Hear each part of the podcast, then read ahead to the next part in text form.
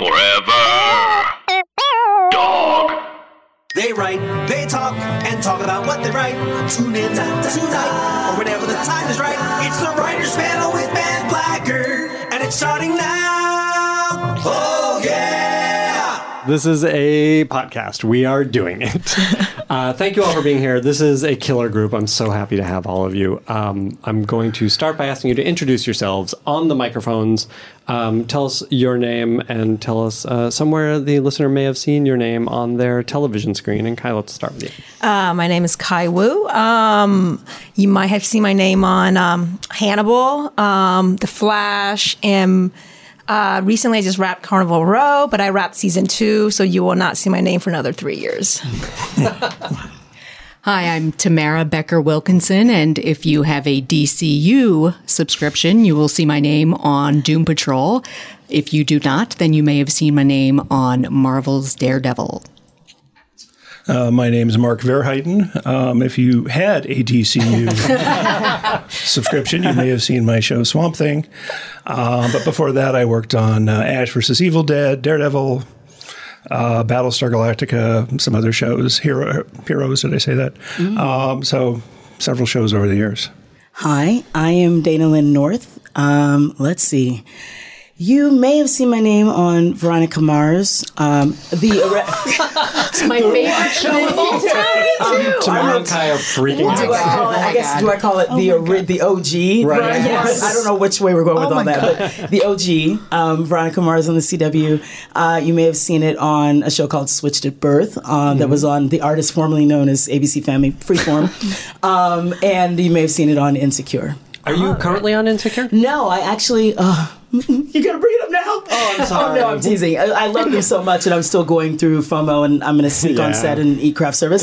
but um, I just um, departed for season four, just with the amount of stuff I was juggling. Mm-hmm. You know, we took. I still say we, by the way, because I'm, I'm never gonna not. Um, we took a year off between seasons three and four, and with by the time we were ready to come back, I was like, Sure. guys, I can't. So Yeah, it's a bummer. It's a long way of saying no. I just stalk them now. I don't blame you. and and I threaten everyone that I must stay on all party lists. So far, it's working, but I'll keep you posted. Nice. Can we get on those party lists? I'll keep you posted. Thank you. Um, I want to start. I told you all that uh, I'm tired of asking how you broke in. That stuff sort of comes naturally. So I want to talk about a thing that writers in uh, television writers specifically love to talk about, and that is lunch. Um, tell me about the lunch ritual. If you are currently working on a show, tell me what's going on, how lunches are chosen. tell me about uh, shows you've worked on where you liked the process, you didn't like the process. when did you get in trouble? so glad you Anyone asked. who wants to jump in. I'm going to jump in because this is for all the DC people. Like, we are pretty by Carnival Row, and I was on the Flash. We had like a pretty good selection, but there's this place called Din Tai Fung that like we would order from. And um, but here's the thing: Phil Klemmer from Legends Tomorrow created this list. Right, Veronica Mars. My, yes, my dear. Go This ahead. this order is called the Phil Klemmer uh, Din Tai Fung thing. So that's been passed around to all the DC shows. When I was on Deception, I took it with me to Carnival Ooh, Row. not the one that I'm on, girl. Well, you're not. Dino is the one who has that list too. But wait, I want to out. understand what is going on? I don't know. so that I can give him shit about it later. One, but two, I want to understand the like. Is it a Phil? Is it a list of what's on the Phil Klemmer list? he it, it is just like he has the portions ready. Like he knows like four chicken dumplings, eight soup dumplings. It's just like we just go. So you don't have to pick yourself. I just Phil send me the list you guys have. We just send that list into Din Tai Fung. and it and it will and it doesn't basically give lunch to a room like it's enough for a room. Yeah, and generally. you don't have to do all the thinking Not and really. fighting and yeah, oh. like Carnival Row's small, so we had to scale down maybe a little bit. But then, uh, but then I checked with Legends. I was like, how many people is this for? It was that's so Phil Klemmer is going to be known for the Din Tai Fung lunch order. Wow, I mean, That's among a couple other, Flash, uh, Arrow, Supergirl maybe have done it. and that's amazing. Yeah. how That's has he really not funny. told me that's super cool? Um, Mark, a lot of your TV stuff is starts around 2000. This is when there was money in TV. That's what I've heard. Tell me about the, the lunches. Uh, well, um, so my theory on lunch is uh, It depends on whether you're working for someone or whether you're the showrunner. Um, when I became a showrunner person, I was like, I could care less.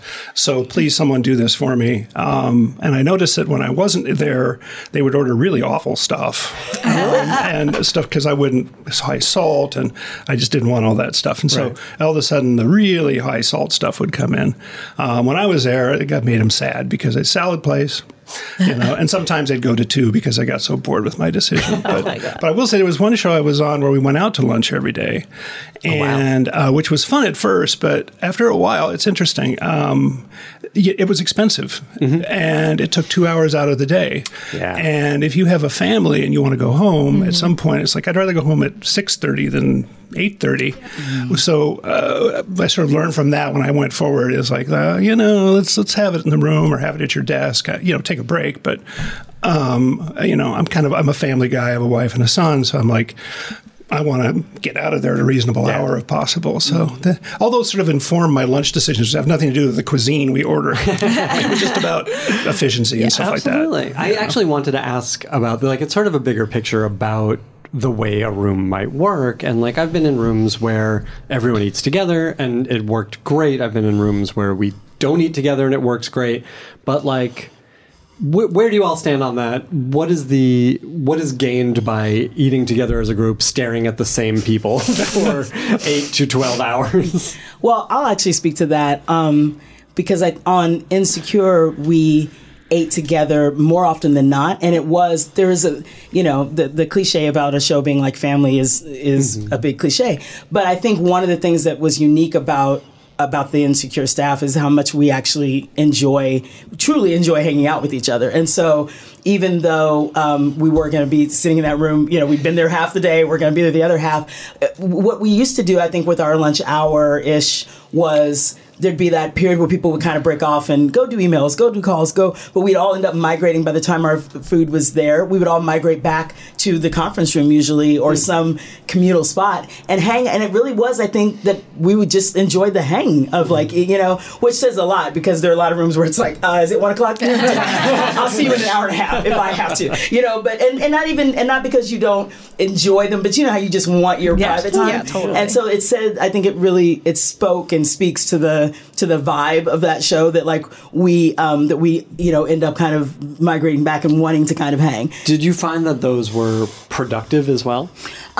But do you mean productive lunches or just productive? Productive lunches. Um, we that was the nice thing about it was that they didn't. Sometimes, the, of course, they didn't. The goal was not for them to be. Yeah. It was pretty rare for th- that we had to work through lunch, which is good. But um, but off for sure. I mean, because that is one of those shows because it's such a like. Uh, day in the life and what's going on and angst Right. and all that stuff, uh, you know, and hel- making fun out of your angst. So for sure, the stories that might come up over lunch Yeah. and all that stuff. Um, but that was true all the time for us. The random little like this. Okay, so I went on this date. I know it's a bad idea, and I said I wasn't gonna. You know, whatever the stuff is that like comes up very often ends up seeping in, and so it happens for sure. Lunchtime stuff, absolutely. I mean, I think we made a whole sub. One of our whole sub, uh, you know, shows within a show came out of the lunchtime routine. so yeah, so That's no, fun. it's it is all useful. And the only other thing I wanted to add is I think for me it's interesting to see how a room's personality can be reflected in The lunch. lunch. I- at least that's what I have found. I I'm curious if that's for you all, but yeah. So like for us, we had things that we would make fun of each other about, like this person's always going to choose that, mm-hmm. and why do you, you know? I mean, and it, there was there was this affectionate undertone to lunch as well. Like it carried over to all the things, Yeah. you know, like That's funny. yeah, couscous, um, whatever. I want to. I want to ask. You know, sort of coming off of that, broadening this question out. Uh, you all have like. I hope people will pull up IMDb on all of you while they're listening to this podcast because there's like a hundred shows represented among the four of you. Um, and I want to talk about rooms you've been in. You've all worked in a bunch of rooms. Um, I want to talk about functional rooms and wherever they fell in your career. What are lessons you will take from rooms you've been in when you are running a show? And some of you have run shows. But what will you take with you that is the stuff that you think works, that you've experienced? Uh, well, I'll just jump in. Mm-hmm. W- one thing that always impresses me about the room that I'm in right now is I've noticed that the boss, Jeremy Carver, listens to everybody. And even when he's, I mean, I think, my impression of it, even when he's made up his mind or he doesn't think it's the right direction, he listens to everybody. Even when he's in the middle of a thought and somebody else jumps in, he almost always lets them. And I feel like uh, that links up to something else that uh, someone had told me once a long time ago, which is that, and this is a very uh, base way of saying it, but he said basically a uh, smart person listens and a dumb person doesn't.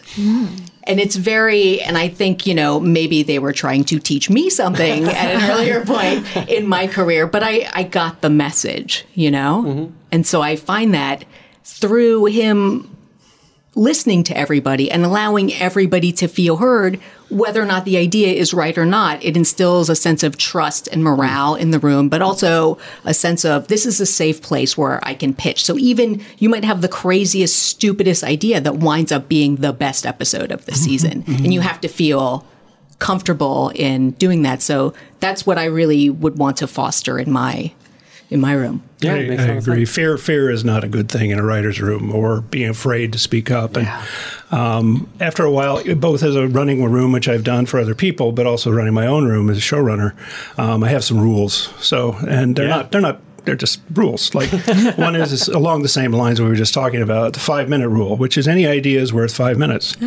Um, and so again, listen to anything because sometimes even an idea that feels wildly off the wall will take you down a road where you go like, "That's really impressive." I have a three pitch rule, which is the third time we say no, let's not hear it again until next year. David doesn't want, want you to get no, to three. oh, thank you. I was going to say the fact that that's required, that it takes three times, but I get it. Some But people are very on. persistent. It's sure. They're very It's persistent. Sure. And, And you've worked in big rooms too, Uh, right? big, uh, yeah, big, small. Uh, you know, Heroes was like twelve or thirteen. Yeah, folks, that's pretty big. But, but anyway, please, big, what are the other rules? those are the two big rules. And then Mm-hmm. I think, you know, just the general be nice. Um, it's like uh, don't cut people off, let Yeah. people finish. Um, and uh, there are times when you're under the gun and you're everybody's stressed and you need to get something done and things, tempers can get a little short or whatever. But um, I think, you know, the job of a, of a good co exec who's running a room or a showrunner, whoever, whoever's running the room, is to keep it, the flow going. And if you start shutting people down and telling them shut up or, you know, I've actually heard that. Oh, wow. I've heard a lot of things. Um, but, uh, you know, then you, you close down all the great ideas. And so for me, it's it's keeping it open and keeping it keeping it rolling. And, and also, I'm full information sort of guy when it comes to this. It's- I've discovered some showrunners like to keep a lot of secrets about Yeah. what's going on, you know, like, In what way? Oh, like you know, what what does the network want? What were the gotcha. notes? You know, no, you're going to give me the notes they gave. I'm a big believer if you're writing the script, sitting there in the room with me on the notes call. So you, at least I'll do mm. the notes. I'll, I'll hear them and I'll talk. But I want you to know what's going on, so I don't have to repeat it, or it's a game of telephone, Right. You know, where it's like, well, you didn't say that. Yeah. Um, and you can hear what the issues are, and it's a lot easier. I just, I'm. You just heard from my lunch order into time saving. How can, how can we make this an efficient process, a fun process, and a process that gets out great material all at once? So Well, there's so much to be done, right? Like being the showrunner is such a different job to writing on someone's show that like you you have to be efficient. You have to empower your writers in so many ways. Um, have you been in rooms that have allowed this? Um, well, actually, what I was just thinking about off of off of those fantastic rules, and then off of just the idea of listening to everyone, is there's there can sometimes be this weird magic in for me, you know, running rooms. It's finding that balance between letting a little bit of inefficiency creep in because it's hmm. it all can be useful. It's sort of under the same guise, right? It's like the wild, crazy idea might end up being valuable. That moment of, for me, sometimes, when, especially if I'm running a room as a co-EP or running, you know, a room on behalf of a creator, that feeling of like, but we've got to have a story when they get back. We've got to da da da. You know, might be in the back of my mind, but then when someone, you know, when the room just gets that energy of like, we need to play for a second, Yeah. then and then where that can end up going, you know, and being able to like ride those sort of energetic waves, which sounds, but you know what I mean, uh, ride the energy of okay, so now we're going to that that digressions are very rarely that, and then finding that balance between okay, now we've been playing for a while and we do want to have some version of something by the end of the day, Yeah. So figuring out that balance between yeah, we do need to just like energetically stretch out and just have fun and talk about nothing and talk about that episode of such and such last night and whatever whatever. You know so for us um, on insecure and on uh, on the the view the rooms I've run throughout my career it's been fun to to just play with that energy of like oh right. Yes there's the taskmaster side of us whenever we're in that position but then letting the side that's like it's almost like the same thing you're doing when you're writing a script kind of let for me letting that playful side of your imagination go but i want to just talk about nothing but it's not yeah, really yeah. nothing so it- you know it's not really nothing would be kind of i guess why we're going to put that under a header and then the other piece for me that's valuable is pitching solutions that if i were to pass on one thing to an up and coming writer. It would be, you know, in, the, in again in the spirit of of just keeping a room flowing. That like if you you know if something isn't working, just that idea of like pitch solving, be a problem solver. Yeah. Like at any level, staff writer and all the way up. How can you be a, pro- a creative problem solver as opposed to like okay, if that idea didn't, didn't work for you, you letting us know that idea didn't work for you Yeah. is like not that useful. it's like and then what you know. Yeah. So it's, it's that I you know that's that sometimes takes a minute I think for people to acquire that. my old boss, when I was an assistant, told me this. It's, I've always remembered, and he said, "When you get staffed, remember pitch, don't bitch." And I was like, that literally is in my head. That's perfect. Yeah. Yeah. and I was like, okay, okay. There's um, pitch a fix, but I love pitch don't bitch. Yeah, pitch, don't bitch. I, I forbid the word stupid in my rooms because I've been in rooms where someone say, "Well, that's stupid," and I'll go, "No, that's not a, that's not a comment. Whoa. That's that's no. it's That's not helpful. What I want to hear is what is your pitch? Right. Yeah. Uh, how would you make it better? How would, what is your idea? So uh, that word is not my favorite word. Wow, that'll get me cranky real fast. and, and on that too, I think a lot of like not a lot, but some writers. It's the it's the showrunner or whoever's running the room setting the tone. Like there's no like jostling for power or you know whose pitch it is because then I've experienced sometimes you pitch something, another person will jump in uh, next pitch, but like wait wait wait like that we haven't even explored that person's pitch yet. So mm-hmm. why are we jumping with a new thing? So It mm-hmm. goes to the exploring for five minutes or a little bit. Mm-hmm. So it's like, but then all the writers have to feel comfortable in that like okay let's we're not trying to get our showrunners like at brownie points. And that happened on deception. It was a wonderful wonderful room. It was like we all felt comfortable we explored every pitch no matter how crazy it is for at least a couple of minutes and then we'll just go back to whatever we were doing Can I So- ask a question to the group, which I don't mean to hijack the uh, podcast, do. but what, Kai, what you said just made me curious about something because, like, and maybe this is revealing too much about myself. Never. But okay, so we've all been writers for a little while. Like, do you still feel, in a way, like you are trying to earn those brownie points? That it does, like when the when the showrunner is putting the ideas together and they say, you know, like Kai. So that thing that Kai was saying, if we did this, and you get that little thrill that shoots through you, is there still like this little part of us, even though we're trying to be collaborative and creative, that we still just want this, or maybe I just me and I have daddy issues or something, but that just you. showrunner approval, it just feels so good. I would say like first couple of weeks where you don't know someone, I feel, but then I think as the time goes on, yes, I think I still get like, yay, I got, I- I'm doing, I'm, I'm doing my job, which is helping the showrunner get what he or she wants. But I think it's more like, and when I was younger, I would definitely be like, oh, did I get this pitch on the board? You know, much more about myself. When mm. now it's just more like, is this moving the show forward? Are we moving the thing forward? If it is great, if not, because I want to go home at six thirty as well. I mean, really, that's aside from lunch, that's the other thing. we're all looking Yeah. for. What time we're getting out of here?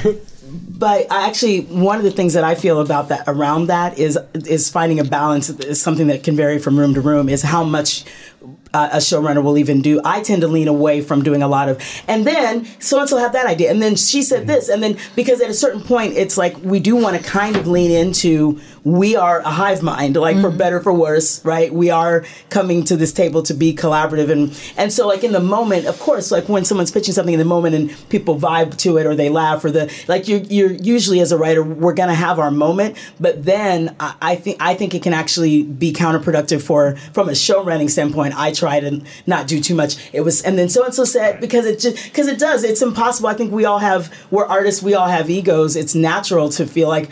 But then, but okay, they're not saying the thing. I, it, you know, I think it can create more. It Um, implicitly creates competition. yeah, that I, that I think is not that's not healthy. So I actually try to to lean away from doing too much of that because I just think yeah, but it's it is tricky. It is. Yeah. Yeah, because I think it's I think it's human and artist for us to just be like, And then mine? No? Okay. Yeah, to need that validation when you're just otherwise sitting alone at your uh, your typewriter. Yeah. Well, everybody has a little ego. Of course. Scratched Or, a little. or giant ones. So when you go into it, I think you know you, you do have an ego, and you do want to see your ideas succeed. and Of course. see them on screen and stuff. And so I don't think that's there's anything. I, I agree with what you're saying. It's not anything wrong with that. It's it's but um, it's uh, it is a little counterproductive to really start the room with you know well Phil came up with that idea Right. and Bill came up with that idea and she and he and you're just like okay credits done. Yeah. let's get down Right, to we. breaking the story. working? Yeah, Yeah, we. yeah. And uh, I use royal we all the time, Yeah. and then so that it- it's just also so, so the showrunner isn't saying like, oh, how come that person didn't pitch? Exactly. Because it can, again, I feel like it can just end up working, be Yeah. counterproductive, working against you. Let's talk about some early experiences that all of you had and learning to be in a room and be like, as you said, like we spend so much time, especially early in our career, sitting alone writing a thing. Uh, the collaboration that is a TV writer's room is very different to that. Um, so tell me about some of the early experiences uh, that each of you had and sort of learning to become part of that hive mind. Anyone who wants to jump in. Oh, well, I'll start for whatever. Um, so you know, I came into television out of features. I had Yeah. I had sold a bunch of features, like twenty, and so um, I was. This is when they made movies, right? is- well, they didn't make any of them, but uh, they made a couple of them. But uh, um, and so I kind of lucked into my first show, uh, luck being a, in quotes, uh, in the sense that I hadn't been on a show before, and the studio decided to make. You know, it was, oh man, those were the days. I learned a lot from that show. It was like 13 on the air order in the room after 15 minutes at the studio, um, ABC, and uh, uh, I was uh, supervising producer writing the pilot, and I'd never been in a room. I had never done a show, and it showed pretty good. um, so, however, I will say from that experience and moving on that for me, working in a room with like-minded writers who are not full of politics and are really just working together to make a good show is the most fun you can have in, as a writer. It's it's to me that's the the whole reason I go to work is to work with the team to get it going. The dealing with budgets, the dealing with everything else is fun. Inter- well, take budgets out of that. Um, dealing with a lot of the minutia or not minutia of making a show is less fun.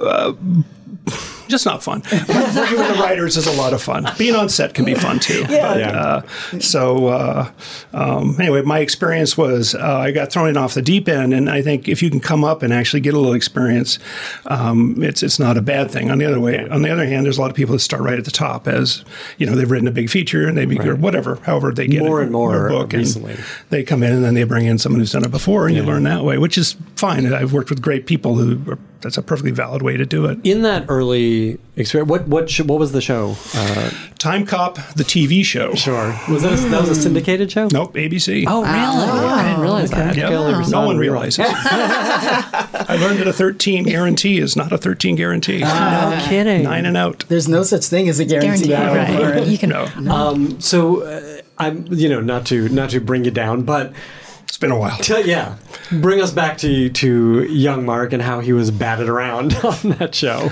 Well, it was uh, it was a learning experience. Yeah. You know, uh, it was very very difficult. I will say. And when I actually got done with that show, I was sort of like, I'm not sure this is where I want to go. Um, then I got another show, which was another 13 on the air. Not I wasn't didn't create it. Right. Um, for a long forgotten network called UPN that. Um, was the most fun I'd ever had in a room, which turned out to be a blast every minute of it. And I think between that and the room in Battlestar Galactica, I always try to make whatever when I work now, I want to emulate those rooms in terms of the amount of high, you know, good spirits and creativity and not killing people in terms of hours. Yeah. Um, I was on one show where I remember the first year um, we worked seven days a week, and every day except Sunday was a twelve-hour day for the first like three or four months. And that got that's a little old after a while. That's productive.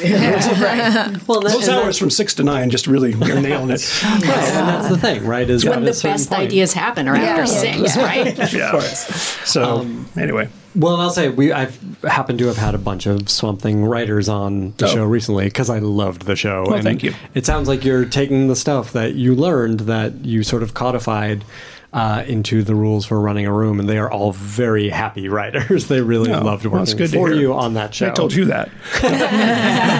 Check out the previous episode. It was a great staff. We had a great staff. We had a great time working on it. So um, sometimes things happen.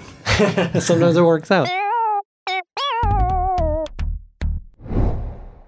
Um, Tamara, tell us about um, some of these early experiences and like learning to be part of the group, when to speak, when not to speak, um, and just just like fitting in. So, my first room that I was in was Warehouse 13, and I had been trying for so long. I had a very long uh, runway to finally get my first writing job. And so, when I finally got it, I didn't allow myself to enjoy it in a sense. I put so much pressure on myself that I realized I, I sort of, in hindsight, I feel like I went into work every day thinking, you know, it's your, you know, you're going to lose this. You're going to lose this. You have to be amazing every day or you are going to lose this. And so I think that coming from that point of view with all that anxiety, that uh, I probably maybe spoke more than I should have, or when I would pitch, my ideas weren't fully fleshed out because I felt like if I don't solve at least one problem a day, I'm going to have to clean out my desk. Um, but then as time went on and you realize, and I didn't know anybody else in the room really well. And then as you get to know people, you realize like, this is a team and everybody is here trying to help the showrunner push a ball up the hill.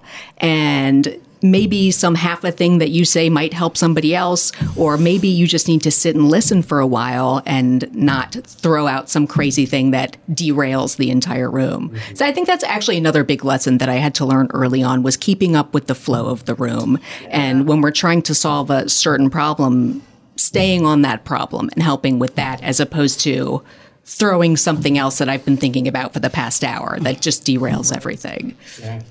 and and it's a hard like that's something I feel like you can only learn by doing, right? It's you you can't teach someone to read a room. you can't teach someone to go with the flow. Reading a room. yeah, tell me about it.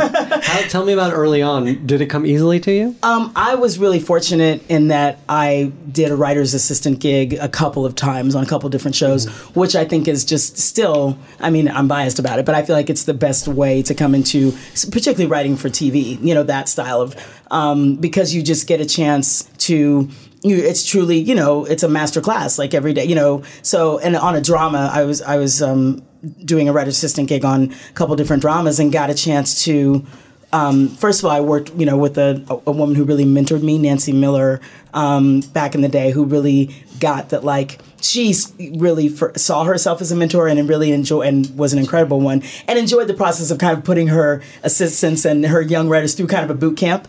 Um, but even learning the thing of like, oh, I need to pitch a fix because I'd be sitting there taking notes, going, this idea is trash, but I can't really do anything about it, and you know, like, and because I knew as an assistant, I I was invited to pitch, but I'm like, I obviously can't say this person, so I gotta. The only thing I can do is try to come up with something better. So practically learning what does it mean if you if you hear something you don't think works, you know, then pitching a fit, you know, learning those things in the moment, and also just learning, getting to watch story unfold, getting to watch like, oh, and then they threw out half the season, oh, okay, and then how do we recover from that, and getting to watch those, uh, you know, see see the the room recover from that stuff and see what all of that looks like while not having while it wasn't on me per se, right? Yeah. Well, I'm just like, here are the notes, guys. I know you. I know we're gonna be fine. I know we're gonna be fine. You know, so I just think it's it's such a valuable way to learn and get almost get almost all the benefits of being on staff without having to take the heat without you know and if you um, can can do the the listen more talk less thing that you're supposed to be doing as an assistant um, it's really it's valuable. Um, so that was what I did on a couple of different jobs and then did the you know writing a freelance episode and moving on to staff and all that stuff. Because yeah again i had you know i worked for a woman who really just valued that process. One thing she did though that was smart was like of course i was writing a spec pilot at the time and or and handing it out to different asking that some of the different writers on staff and they read it and gave me notes then by the time i handed it to her she was like how many people have read this how many notes have you got she basically was like thanks trash um, i need you to write me an outline in a week Wow. i need you to write me a, a first draft in two Wow. because that's what you're gonna have to do Right. right i mean i think she great. read yeah she read the sample but was like yeah but i need you to i need to see Right. what you can really do Let's talk about doing the work. Yeah, Um, and I want yeah. to get to that in a second. That's but, awesome. but Kai, tell us about those early experience, room experiences for you. Yeah, I'm like Dayna. I actually had the um, opportunity to see like six different rooms. I was a writer's assistant. I was the EP's assistant where I was in the room. So to really, I was a script coordinator for half a second before I got fired. also saw the room. Um, hard, hard job, guys. Um, But um, so it's just like you, like um, I was able to observe the dynamics, like when to speak and when not to speak, and then when I got on my first job was Hannibal. So when I got on that show, it was a very small room. Everyone was lovely. And what I either someone told me or I just did it, I don't know, but it was kind of like um, I just made like there's a niche that I kind of like, oh, um, I prior to Hannibal, I was a researcher on House. So I had all this medical knowledge and then it's like I'm so used to researching stuff. So then I would just every time a medical thing came up, on Hannibal, um, I would just volunteer or jump in with information. Like I also just love serial killers too, so I read a lot about like criminal profiling on my own. So then that would come in. So it's kind of like, so that made me feel a little bit better because I just like you know uh, Tara mentioned I, I would be in my head so much. I'm like, am I talking enough? Am I not talking enough? But then I was like, okay, if, as long as I can help with the solution of like this medical thing.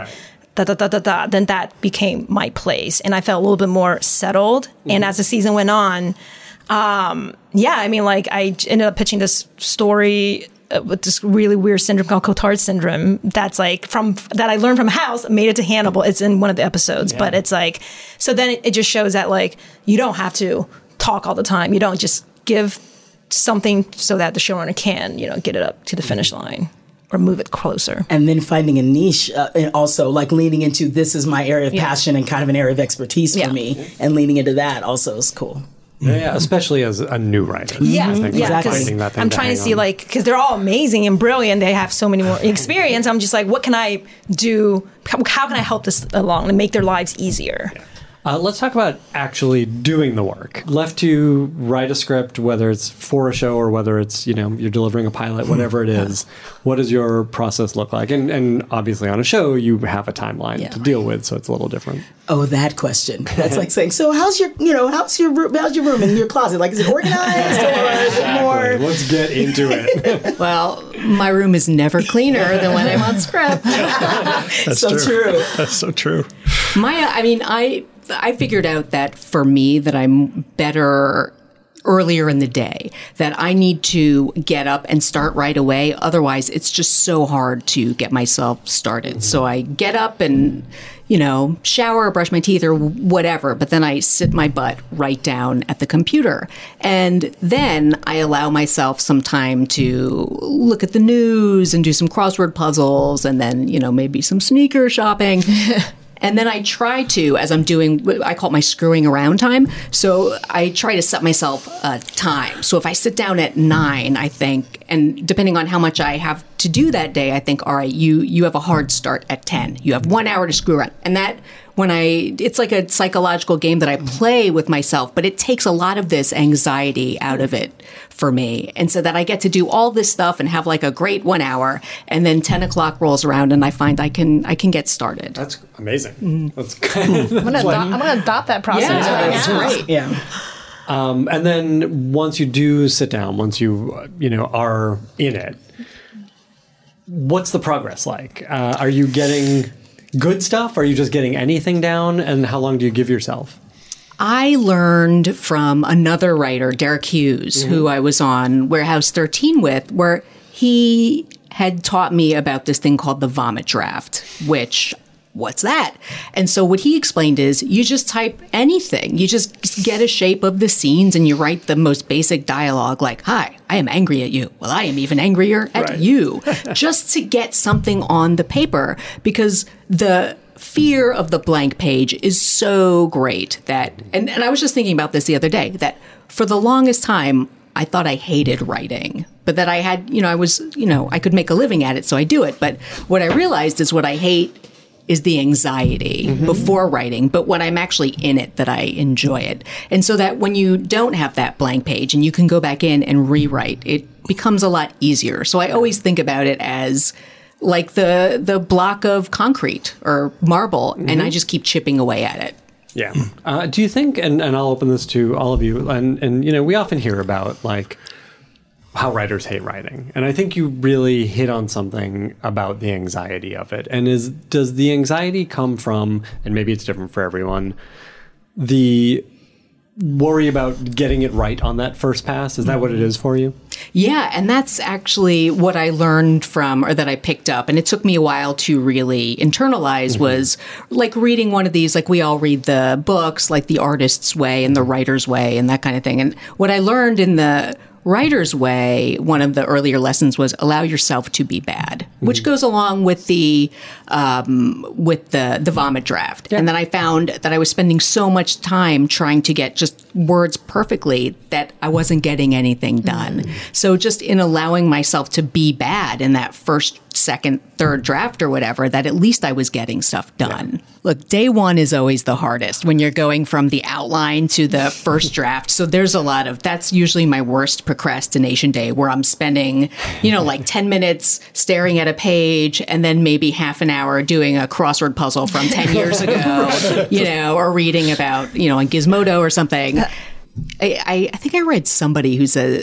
some I can't remember who it was, like Akiva Goldsman or somebody who said like they spend most of their time screwing around and then the last hour getting all the work done. And for me, like day one is kind of like that. Yeah, yeah. That's month one. Yeah.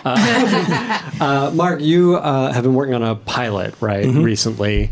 So you theoretically have quite a bit of time to work on In this theory, thing. yes. Uh, what have your writing days looked like? Um, it's maybe a, I mean, um, don't unlike yours. um, it's, uh, yeah, I'm a plotter.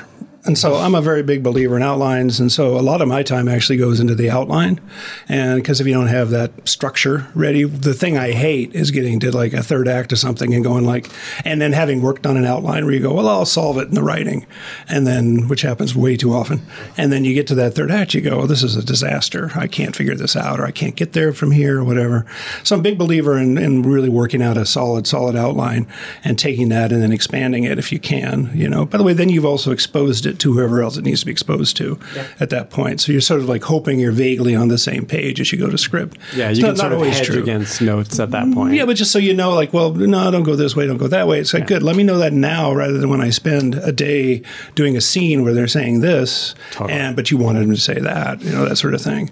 And then I'm just a plotter. I have to start on page one and, and go to page 50 or 55 or whatever. I, I can't jump forward. I can't Yeah. uh, do scenes later. Um, you know, obviously, if I'm rewriting something, I can do that. But um, on my own stuff, I got to start on page one and just keep going. It's funny. Those first pages get mighty polished, by the way. I'm sure. I just keep going back over them and over them a little bit further out each time. Like I, I hear over the years about people like saying write the scene you're most most excited for first, and and I feel the same. Like I have to start on page one and work my way that's through. cheating almost. What? Yeah. Why do you think Yeah, that is? it's too easy. That's fair. Yeah, do you have a thought? Um, why, why do you think that is? That wait, I want to make sure I understand. it's the question. cheating? Why you is feel it cheating? compelled to start on page one Mm. when you've already, in essence, told the story in the outline, right? You 'Cause know what this thing is. I just think pushing the hard stuff to later is cheating. It's like now you're just you're setting yourself up to go like, oh god, Yeah. how am I going to get this done? I, you know, as opposed to okay, we'll start on page one and just keep working your way through it. And sometimes, by the way, the other thing I've found is these things aren't etched in stone, even from an outline, even on a studio show or whatever network show. So sometimes an idea you have on page 10 will pay off on page 55 that you wouldn't have had if you started on page 55. yeah, there's discovery along So the it's way. the discovery of the characters, and especially in a pilot where you're figuring out exactly who they are and that kind of stuff. So Yeah, it's interesting that like so you say about like plotting and pilot. Like if I'm writing my own pilot, not for network or anything, is that I actually can't see it in outline. I will write an outline, um, and I definitely need that vomit draft. And so from the outline to my vomit draft, or especially uh, it's like I will change eighty percent of it, and I don't know why. That um, but just because I because I go through it so fast, and then it's like oh I need to see the script form, but when I got on the show and I was learning to write an outline and it translated to a script, I was like, oh my God, this is amazing. like, I'm not changing structure. So I think I need to learn how to adopt that better for my own stuff. That's, That's that's interesting though, but it, it's I think it's also cool though that you give yourself the freedom, you know, like you that you have an outline and then you find it again. Is Yeah. kind of is also cool though. I have no problem n- admitting that my outlines in first draft really, really sucks. So it's, just, it's, it's like, who wrote? Oh, I wrote this. Oh my god. So, um, yeah. can relate. Um, I was going to say one of the ways that I that I kind of trick my mind because at least I need a lot of tricks um, for my for myself um, is when I'm outlining I. I feel like I let myself also write if I want to write this scene that comes into my mind because I'm, you know, I consider myself to be a pretty character driven writer, and so there's all for me. I get I might get excited about some scene at the right in the at the end or whatever in whatever act, and so I always have what I call, and I, I heard this from someone on a panel years ago, like either a sandbox file or a playground file. So while I'm outlining, because there is that part of my brain, the kid, the little kid part of my brain that's like, ugh, we're outlining. So I want to write that scene where they run into each other in the parking lot. And I'm like, okay, over here. See when they run into each other in the parking lot. Blah, blah, blah, blah, blah, blah, blah. This is what's going to happen. I'm going to cut you out. How did you do that? Blah, blah, blah. Back to the outline. But so then by the time, so it's that helps my brain a lot. Um, so that by the time I get to a vomit draft, a first draft, I have fun stuff that I can go. I think I put something over here for this scene, but I get to feel like I'm cheating and and going in the right order at the same time. Um, and that helps me a lot because I do my my brain does want to very much resist Uh, outlining. I've actually come to enjoy the you know the longer I've done them, but it's there's just that resistance to like oh we're writing or oh we've got to stay over here. So I I have a file where I let myself just play, and I usually end up finding. Mo- thank you, not mine at all, but um, but it's been useful. Yeah. And most of the time, a lot of stuff does migrate. You know, ends up migrating over. That's awesome. Let me shift gears and talk about. Um, we're doing like a, a writers panel greatest hits today. Uh, let's talk about pitching. How do you translate the things that are in your brain to the people who need to hear them? Uh, anyone who has had recent pitching experience, please jump in. Well, I, I've just been on a round of about 13 pitches and uh, passes across the board. So if anyone has advice on how I could have better communicated, uh, I'm all ears. It's it's just that right that it's that other level of gambling that is this town. Yeah, well let's let's talk about like so much is out of our control, right? So much is about what what one of those what any of those 13 networks don't want right Yeah. now because that seems to be what they fixate on is what we don't want. I'm really good. I know that really well. But let's talk about the stuff that is in our control and that is making it the best pitch it can be. Uh, in the same way that like we write the best script it can be, and then it's sort of in a lot of other hands. Um, what have you found that works? Not necessarily that sold, but that you know works despite even it not selling. I, I'll just for me, I, I- I finally came because I got so depressed if you pitch and they pass um, that, uh, and every time, oh, what did I do wrong? Yeah. Um, that I finally said, you know, to myself, and this is just a way for me to get through this, is just I want to be the most prepared and ready. And if they don't buy it, it's not because I did something wrong. Yeah.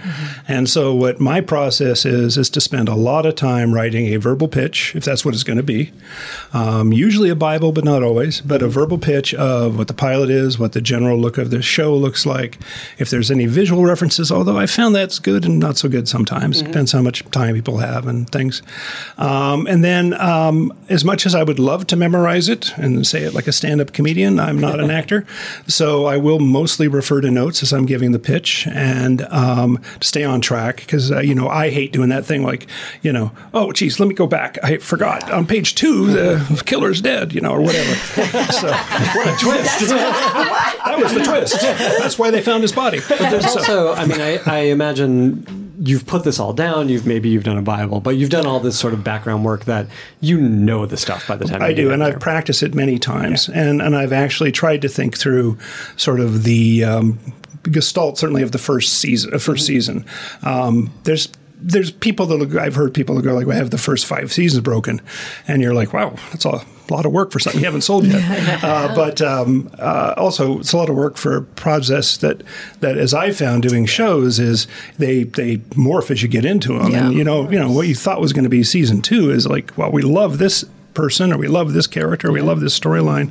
We're going to go that way, not that way. So anyway, that aside, um, so that's that's my process, and I will practice it. By the way, a lot. I, uh, it's not like I go in and read it cold. I'll, No. I'll I'll have it Do you practice with other people? Do you practice pitching to Both. you know your wife to uh, to friends? Oh, not to the wife. No, No, I she's either. no, because you need you need a more independent. Um, well, she's a great she'd be a great critic, but um, you know I really need to talk to someone who's in the business and understands what we're trying to achieve. I think, and um, so uh, you know if I can if it's one of the other producers, I'll certainly work with them if there's other producers involved, and uh, and then I also when I had an agent um, or when you have a manager, I would you know what's what's the feel for the places we're going, you know, Yeah. not that it would morph entirely when you go into that place, but if it's like, well, they're more this driven or more that driven, you can kind of not focus as much on X and a little more on Y. Yeah. But basically, the show is the show, so there's only so much of that you can fuss with going in. So That makes sense. I'm trying to think of anything valuable. Just, t- just tell us about your experience. Yeah. Have you been pitching lately? I have. I have. Um, and I think one of the things that I've just found over the, and, and I was thinking kind of how has my process evolved a little bit, is just um, finding a balance between, because I do write a pitch out.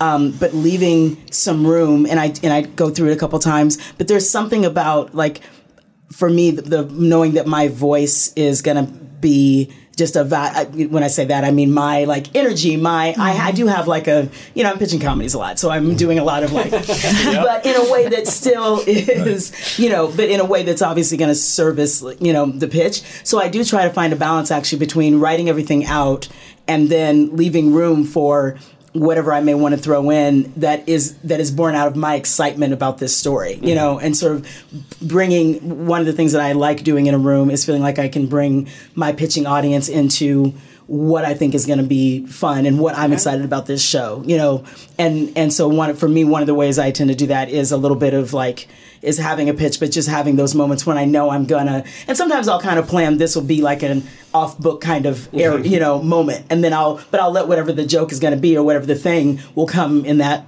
in the room. Um, so striking that kind of balance and like letting it feel as as natural and as much like I'm telling you this story and this is this is why I think this story is super cool and this is why this story gets me so you know but the the more that I can genuinely um, infuse that I feel like that's always um, Yeah. valuable because I think you know there's the stuff we know which as far as just having the pitch be as tight as possible and all that and so then um, you know that's the thing that I've that I've gotten more comfortable with is like how do I want to bring my voice to this thing what is my take on this thing because And why am I excited about it? Exactly. Because that's what gets other people excited about Yeah. it. Yeah, yeah, yeah. I think I've only sold one thing, so that so this I Oh, only one? Only no, um, but uh, no. Um, she has so many words. Uh, but it was just- I learned that like tone and clarity and specificity is um you know and because it was my first time, I was writing up the pitch pages and it was like oh it's here's a story, but then it's like. Spe- specifically, like what is that scene? What is that emotion? And what I discovered is that um, a lot of people because execs are hearing so many pitches a day like um, what we're imagining is not what they're imagining so we gotta Yeah. we gotta we gotta tell dictate what they're seeing so don't be afraid to be so specific which i was so afraid because i'm like oh it gets bogged down details Right. I do worry about that too. So how did you find your way around it? uh, my pitch was 30 minutes i don't know um, it was super long but it was um, and I had another EP on it who helped me with it too, and it was like it was so clear. There's like and tone, and the the show I sold was very um, very interesting tonally. So it's uh, hammering home the tone so that they know exactly what the comps are, so there's no misunderstanding, and then how the scenes look and how the mechanics, how the heights would work, and that thing. So um, it became 30 minutes, which was worry for me. But it was like I, no one came out of that. It's to what Mark is saying. Like if they're passing on the show, then it's because they don't want this show. It's not because we were not clear. not because they don't know what it is Oh my! It was Yeah. so, and that was the big learning. I was like, oh, okay, don't be afraid to go in and just. Yeah, and then what Dan would said about like the second part of it then is like because I do improv sometimes too. So then it, it is about like oh you know throwing in different jokes mm-hmm. every time to keep it fresh on your eighth pitch meeting so mm-hmm. that it's like you don't get the fatigue. What have What have you learned here today? Um, be clear in your tone and don't be afraid to be specific. But did you feel like when you when you went into these thirteen pitches, you had all this stuff, and it's their own damn fault that they That didn't is get it. that They're all wrong. but no, that is those are conversations that we had quite a bit with uh, my pod partners, and uh, we all felt good about what we had done, and we kept telling ourselves if people pass on it, it's not because we didn't deliver the goods. Yeah. Yeah. we were ready. It's it's not you sometimes. No, Yeah. a lot of Most of the time. it's a it's a fear. It's still a town that it, you know that's based in fear and based in like I don't know. and, Do I take a risk? So Yeah. yeah. Yeah, the, and the mandate's weird too because recently I just did a pitch for like a network thing, and then before we went in, we said the log line, you know, Mm-hmm. and then like a supernatural dramedy, and then the past. Maybe it was other reason, but the past was like we don't like supernatural, Yeah. and we're like, wait a second, but. Why did you bring us Yeah, in? Why and were I we was here? like, you could pass uh, for a million reasons. This character sucks, sure, but I'm like, the supernatural part is what you didn't like. But I'm like, we, why are we, why are we doing this? So then Right. you can't. It's not. I, I choose to think it's not our fault. No. it is just they don't want that, and it's fine. Mm-hmm. and, they- and you they- can't guess at that stuff. And Yeah. like they may have heard another supernatural one that Yeah. they loved for other reasons that Yeah. they do buy, and like it feels like they don't know what they want. It- I mean, it's all brand and programming. this is what I'm totally. telling myself to soothe myself over my 13 stab wounds. Is that? But a lot of the feedback that we got, which hope, I mean, I'm I'm going to take it at face value, was we don't have things to program it with, or this is too light for our fare, this is too dark for our fare. That it, you really, even though there are so many outlets now, and it should, it sort of feels like you know you can sell anything anywhere. There's a place for everything, but uh, people still have their very specific. Uh, brands. Absolutely. I'm curious to hear about like finding the way in on something that isn't immediately coming from you. not every writer is fortunate enough to we were talking about this earlier to turn down jobs or to like, curate your career. And it's a great way to you put it. just you get offered a job and you have to take it because you have obligations or family or whatever. And even though it's not something you would necessarily watch or uh, would tell all of your friends to watch i always find you have to find something about it to fall in love with because part of the job too and i think this is very important is that the showrunner needs to know that you're excited, as excited about the show as they are. Um, so you, whether it's through a character that you can pick that, uh, and that's the character you're you love, and you're going to champion, you're going to volunteer to write all the scenes for that character. You know, Can you speak about this in a specific way? Is that, or, and I open this to any of you uh, who feel comfortable doing that. Um, I'm not going to speak specifically about uh, because fair. I've loved every show that I've worked on deeply. Well said. just on a on a separate note, when it comes to development and projects that are going to be mine that I can choose to do because I'm working for free, what I learned is that because early on I, I had a, a pretty good pilot sample that then people were asking like there was a company that asked me hey why don't you develop a medical show for us? And i had no interest in writing a medical show um, but because it was sort of a big company i thought oh this is my shot. I've got to figure something out. And so i sort of forced something out that wasn't great that i didn't love um, and I think it showed, and that's why it never went anywhere. And the same thing goes for like when you get to a certain point, people start throwing IP at you, you know, and it's like, oh, this is huge IP, and this is the next Hunger Games, and if I write this, I'm going to be a huge whatever. I'm going to make a ton of money, and then, but um, but I've learned the about the power of saying no. Yes. you know, Absolutely. yeah, it's hard, but Yeah. No, that's Yeah. very true. I, uh, I agree with what you're saying though about you know sometimes you'll be seduced by the dark side, um, and it'll be a show that not not necessarily is in your wheel well, and um, and yet it sounds like it's got such great auspices. Depending on how you're coming into it, this isn't a personal project. This would be something that you know you're doing with someone, and um, yeah, I just discovered it at some point. I went, you know. Um, I'm a person that loves what I love, and so as much I love watching procedurals. By the way, I watch them mm-hmm. all day. So Law and Order, all that stuff, mm-hmm. bring it on. But um, in terms of what I like working on, it is a very it's a narrower focus. So sci-fi, horror, comics, that kind of stuff. That's what I grew up with. That's what I love. I love those worlds, and so I have now sort of concentrated to just I just don't want to push the envelope on onto other things because there's plenty in the worlds I like that I think my strengths mm-hmm. lie in, as opposed to well that would be an amazing show and I think it has a chance to go five years on X network, but I don't know that I'm the guy to do that. Yeah. Um, and that would show. And I would get very sad very quickly Yeah. because you just go, this isn't fit for me. Whereas if you know to use if somebody comes up to me and says, we want you to take over Ash versus Evil Dead, which is probably not on everyone's bucket list, but it was on mine. sure on yours. Um, and so I went, uh, where do I sign? Basically, so it's it's finding those projects that get you that excited and that that that really revved up, so that when you jump into something, um, you feel like you can give it the passion it needs. Because if you don't have it, these jobs are insane Yeah. in terms of the time and the energy that go in. And when you're on a show, it's twenty four seven, seriously Yeah. and twenty even when you love it, it's insane to your Yes. Yeah. Yeah. Yeah. So, But you gotta So you love better it. you got love it. you so you better love it. It's misery yeah. and a half when you don't love it. So. Yeah. I did have a, a to talk about a specific experience. It's it's interesting. I found that I loved something more. I delved into it. So. Is it, I don't remember. Like last two years ago, I created a show for Netflix International. I went to mm. Malaysia, mm, so, but it was a book that they brought to me. So it's like an open writing assignment. Mm-hmm. And to be honest, when I first read the book, I'm like, "There's great things," but I'm not like, I'm like, there's a lot of reshaping. Mm. But then then it's I think it's to what Tamara's saying, finding something you love, a relationship or a dynamic something, and then I just like leaned into it. And by the time I got to Malaysia doing the room, by the time we started breaking, then it became and then it was like, oh my god, now I'm like I'm like, okay, this is now it, it's like we're we're on the right path. Like this is I'm truly excited about the relationships we're showing.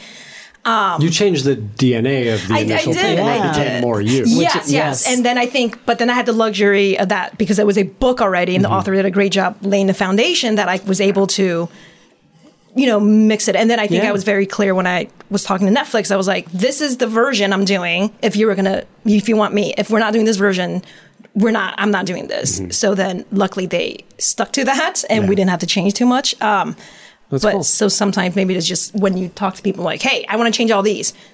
Take me, take it or leave it." Right. This is what I bring to it. Yeah. Uh, this is the Ghost Bride. Yes. Uh, is what is happening with it? Will we be able to watch it? Yeah, coming out January 2020. We're Congratulations. Oh, thank That's you. so cool. It's That's uh, thank you. It's uh, yeah, it's like a Chinese language. So we wrote it in English because I can't write Chinese, and they had a translator. So they shot it in Malaysia, and it's going to come out simultaneously 160 countries in January. That's So thank amazing. you. Congrats. Dayna, tell us about your experience in this and, and putting yourself into something that's not necessarily coming from you. Yeah, and it's it's also really cool to like hear uh, the different takes on it and think about like what have I what I've kind of learned and like to what you both were speaking to a moment ago.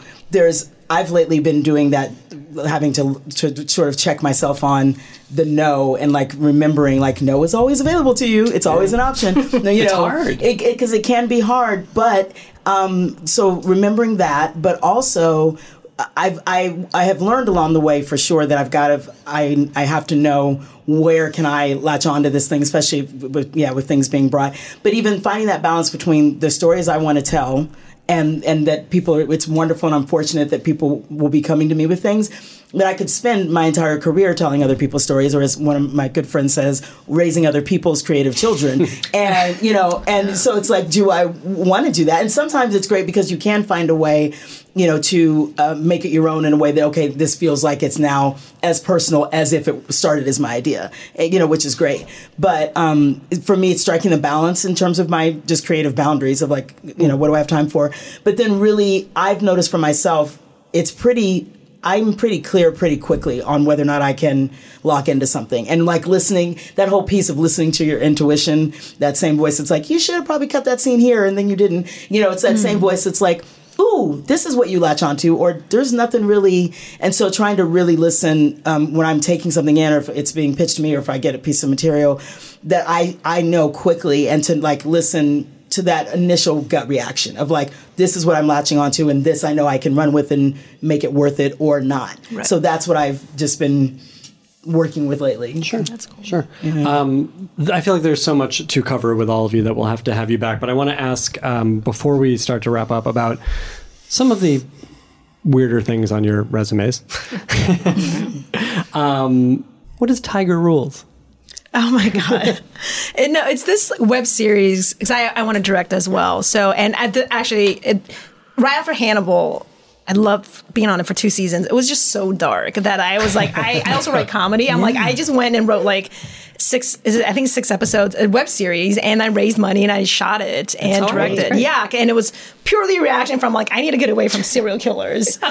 um, but uh, no, I had fun. It was, a, it, I think that kind of reminded me of like, oh, I have to push directing forward because Yeah. just the fact that like even making something, I was so happy. So does it feel like you know you can now chase that a little a little more? You know, being where you are in your career, having a few shows under Um, your belt. I wish. I don't think so. I mean, I don't No. know. I mean, it's it's, It's so hard. hard. It is so hard to get into. Like, do I get into like this the TV directing, you know, Mm-hmm. cycle? But then I'm a writer, so I can't be. Or I mean, my dream is just like write that little indie features that we can, you know, that um, I can raise money and then direct that. Or when I have a show on air, I say I'm going to direct episode 6 to get that going. Mm-hmm. Right. The, the bigger question is sort of like, how do we have this conversation with our representatives when we have agents or with our managers, whether it's directing or other responsibilities, or just like, I've been in comedy for 10 years and now I want to do dark drama. Can you help me make that transition? Like, They don't like it when you do that. Yeah, no, they like it. They like to keep you in that box because it, it is easier to sell you in that box and trying to. I mean, basically, if you're a drama writer and you decide one day, I want to write comedies now, it's like starting with a baby writer.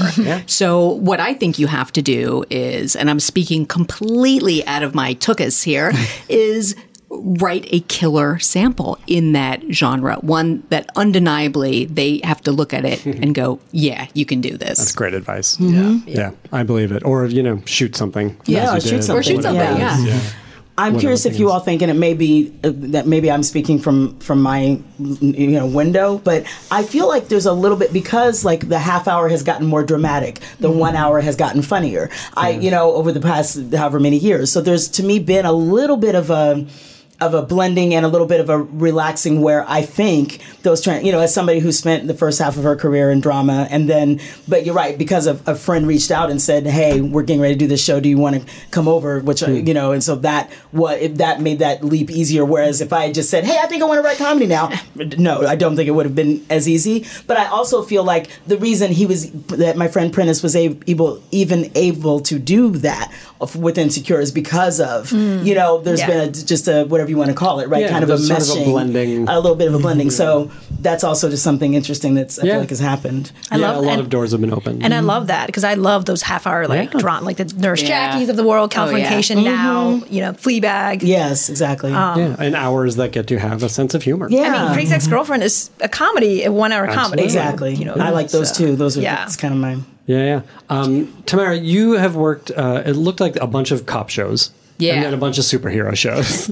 is this is this um, is this your wheelhouse? Is this in your kitchen? Is this like where you live and want to be working? Is the thing that you took out to pitch a totally different kind of thing? It is a totally different kind of thing that I took out. It, what I wanted to do was a dramedy uh, i- in the vein of like a Coen Brothers or a Fargo, and so that's what I. That's what we all want to do. right? yeah, I know, I know. We live in a golden age of tone. Yeah, that's great. That is great. That's great. That is, Yeah. I'll tribute my writing partner.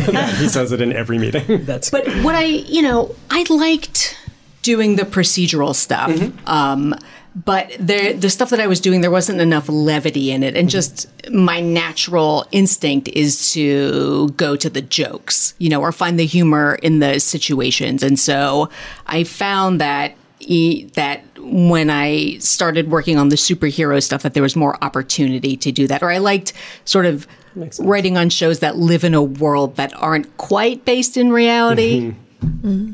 Yeah, that makes a lot of sense, and you can sort of translate that that you know weird tone stuff to. I mean, mm-hmm. obviously to Doom Patrol, but but to a lot of these more recent shows that you've worked on. But at the end of the day, I mean, I you always get asked in the meetings, what do you like to write? Yeah. You know, and they're looking for a genre. What genre do you Right. like? Or and for me, I don't really have a specific genre that I love because I love everything. I'm just Yeah. a consumer and a lover of entertainment and pop culture, you know? And I it- for me it just comes down to like and this is like such an amorphous, useless thing to say in a meeting, but I love writing great characters. I know this. We do this too, Yeah. and it's hard. You know, eh, some execs get it, and Yeah. some are like, "But that's not about policemen." No, exactly, exactly. Could be. Um, but I feel like that is more and more what's on TV, Yeah. right? Is it kind of doesn't matter what the genre trappings are. Uh, you have these characters that you attach to, and and Mark, I think you've been part of a lot of these shows since since Battlestar at least, uh, which sort of was a proving ground for that. It's like. I don't care if you like sci-fi. You're going to be invested in these characters in a lot of I, ways. I was very lucky. I mean, I was on Smallville the first three years of that, and so you know, it's you know, we were sort of doing the. It was a flash show before that, but I think we were sort of doing the first Yeah.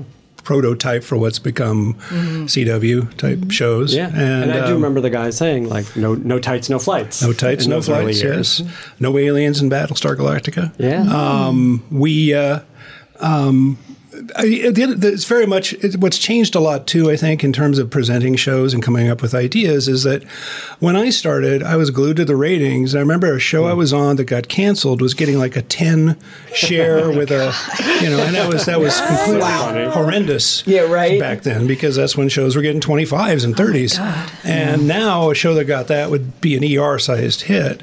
So the fact that you can make a show that has a niche audience now and it's not as important to hit mass market means that there are an enormous number of uh, venues now that are looking for things that are different. What they're looking for are things that, that obviously most of them, I think, are looking for things they stand out. What is it that makes this show I want to see it? There are, you know, there are a lot of shows, so many shows out there now. It's hard to pick one where you go like, I want to commit to this or commit to that.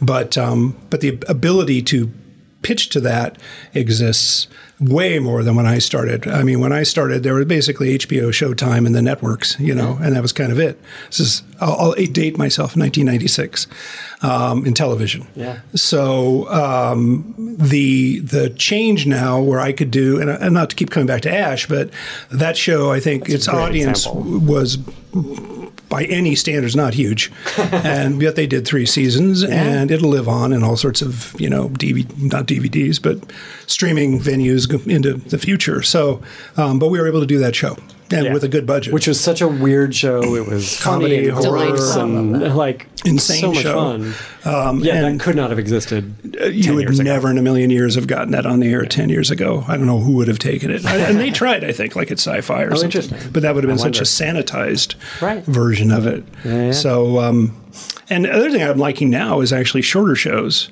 Mm-hmm. Um, Ash was 30 minutes, and there is nothing more fun than doing a 30 minute drama. Um, just from a strictly craft standpoint, yeah. well, two days, done. um, but but also just from a you know you learn a lot about being concise and moving characters quickly and you know um, it was a serialized show so it wasn't like you had to close everything out at the end of every episode but um, that was that was a good experience I liked I liked working on. Uh, it's the first time I'd done a half hour. And Oh, is that right? Yeah. How funny. Because in drama, they just don't really exist. They, Yeah. A little bit now, Homecoming. But I loved how that show just tore through story. Oh, yeah. uh, and you trusted your characters uh, to to sort of carry you through that. But but on the flip side, I loved how Swamp Thing lives in the moments. Right. And I think where that show really succeeds is in the small character Mm-hmm. moments, um, especially among the three main characters. Yeah, we spent a lot of time trying to um, make sure. I mean, we really felt that this is part of the pitch, actually, that you needed to be as interested in the world around Swamp Thing as Swamp Thing himself. Absolutely. Um, uh, the monster's a wonderful character, and and uh, but um, he's not even a monster. Why do I say that? He's our hero, Uh, but uh, he. Uh, but if you weren't invested in the human characters of interacting with them, uh, Yeah. that was it was going to become, I think, to us, a less interesting project. Absolutely. A um, little bit of I don't want to say a little bit. He was in quite a few episodes. He was in all the episodes, but not enormous Swamp Thing himself. Um, you just had to like the or hate the characters that were compelled by yes Yeah. around him. Absolutely, which So- is kind of true of every show, right? Like, Yeah. let's let's trust the world. Let's enjoy the world. Here's the weird thing I want to ask you about, and I have a lot of options. Uh, the Dark Shadows. Oh, Is it was it a pilot? yep. Uh, this was 2005. Is it still listed at- 2004 or 5. What is the story of that? Well, so I wish I kept the answering machine message from the head of Warner Brothers back then. Said it was the best pilot he'd read all year. And that's why it's still running. Yeah. Um, uh, how do I put this? we can skip this if you It, want. it actually it came together in such an amazing way. Um, we had John John Wells and I did it. Oh, interesting. And it was the first time I was executive producing a project, and so uh, and uh, wrote the pilot, which they loved at Warner's. I was working with the creator of Dark Shadows, a guy named Dan Curtis, who was like seventy five at the time. That's wild. Um, and uh, a cast was. Um, uh, Jessica Chastain was the Oh, lead. Um, uh, just an insane cast uh, of amazing folks. Martin Donovan, just cast. The, the person who brought the coffee in on a tray turned out to be this amazing actress. Uh, it was just incredible. Wow. So, um, but long story short, um, we ended up creatively, um, and uh, I don't. I, I'm a firm believer in not sort of dumping on folks. Sure, absolutely. So, but creatively, it didn't turn out as well as uh, the studio had hoped. Gotcha. And um, and I think also it was coming at a time they had just either wrapped or were about to wrap Buffy. I Mm-hmm. think Buffy was done. Um, Angel, and they were vampired out.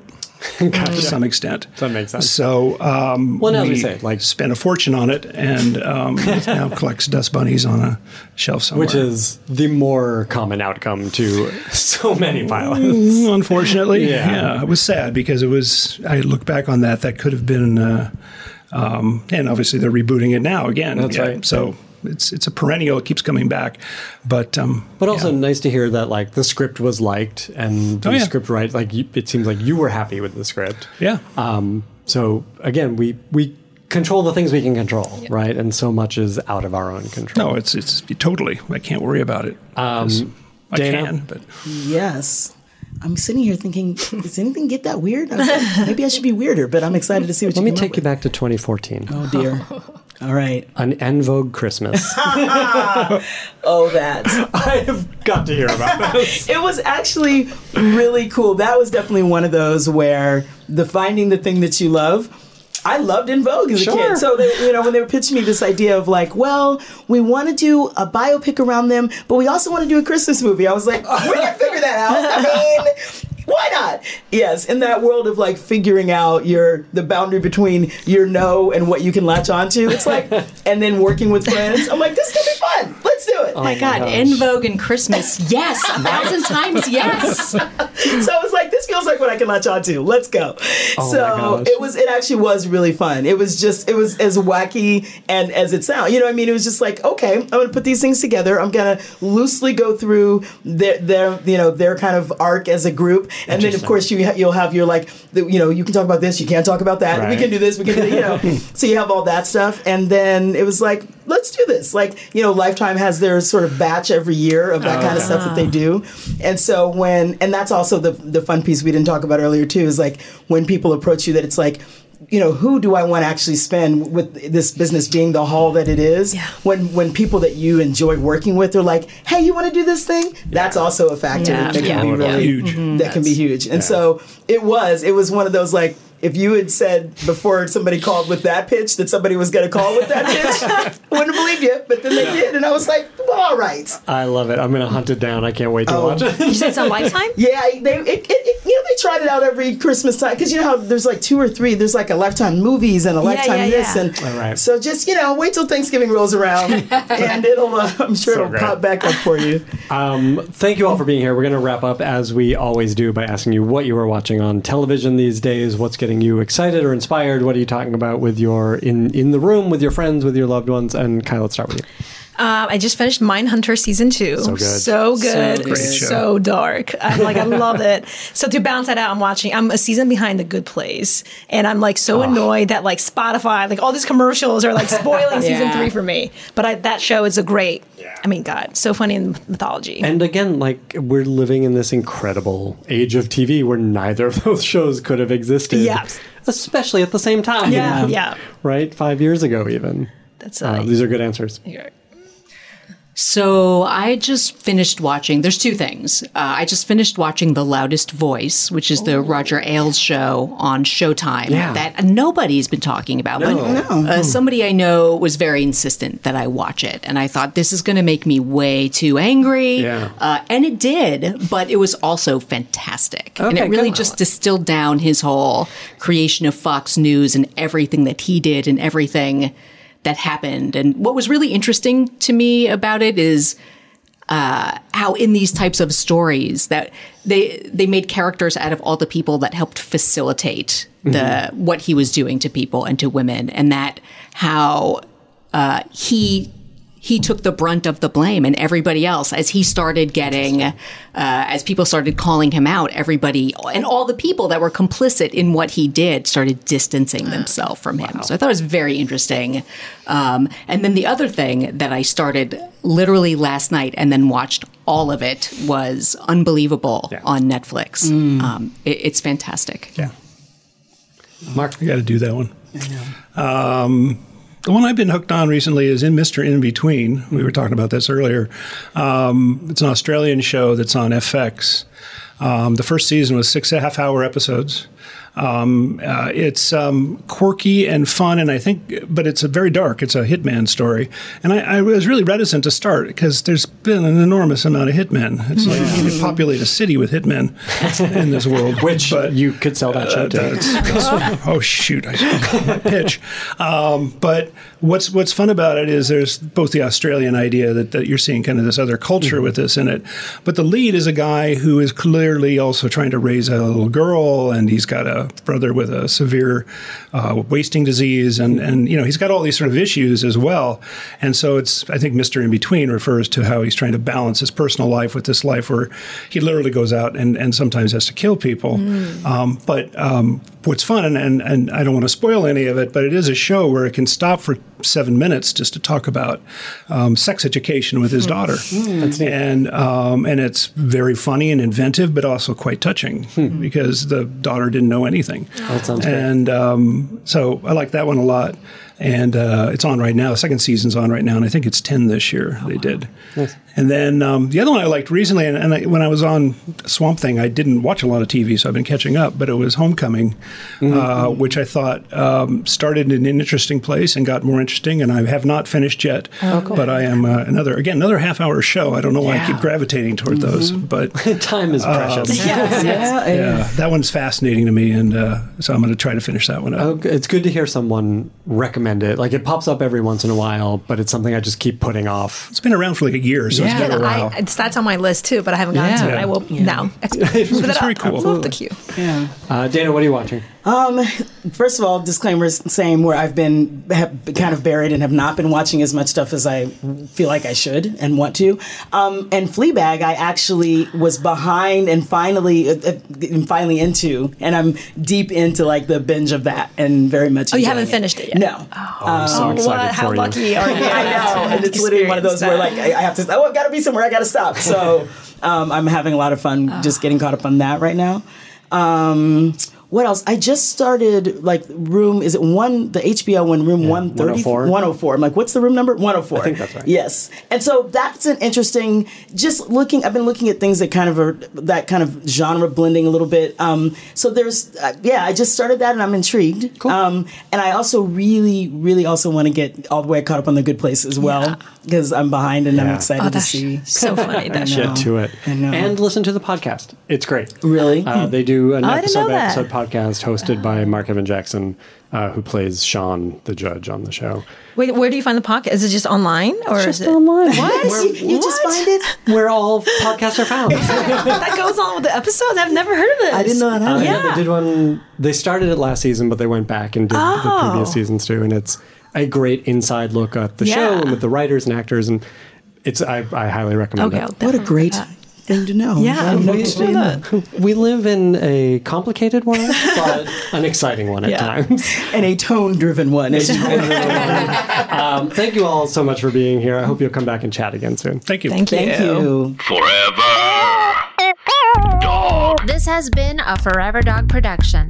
Executive produced by Brett Boehm, Joe Cilio, and Alex Ramsey, and mastered by Anna Rubinova. For more original podcasts, please visit foreverdogpodcast.com and subscribe to our shows on Apple, Spotify, or wherever you get your podcasts. Keep up with the latest Forever Dog news by following us on Twitter and Instagram at Forever Dog Team and liking our page on Facebook.